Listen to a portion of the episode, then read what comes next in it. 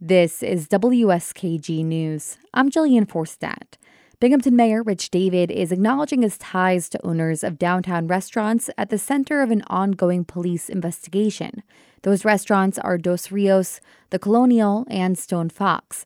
Hundreds of people protested outside the three earlier this month after accusations of sexual assault surfaced online. David was once the owner of the building where Dos Rios is located. He sold it to members of the management group that later opened the restaurant in 2017. Property records kept by Broome County show they paid more than $1.2 million for the space. That's nearly twice what David paid for it.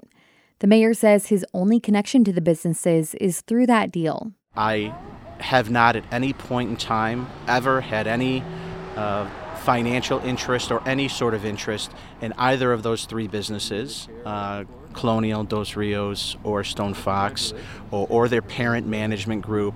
Um, however, way you want to slice and dice it, I have nothing to do with those businesses. When asked how well he knows the owners, David says he knows one in passing and another through a couple business deals.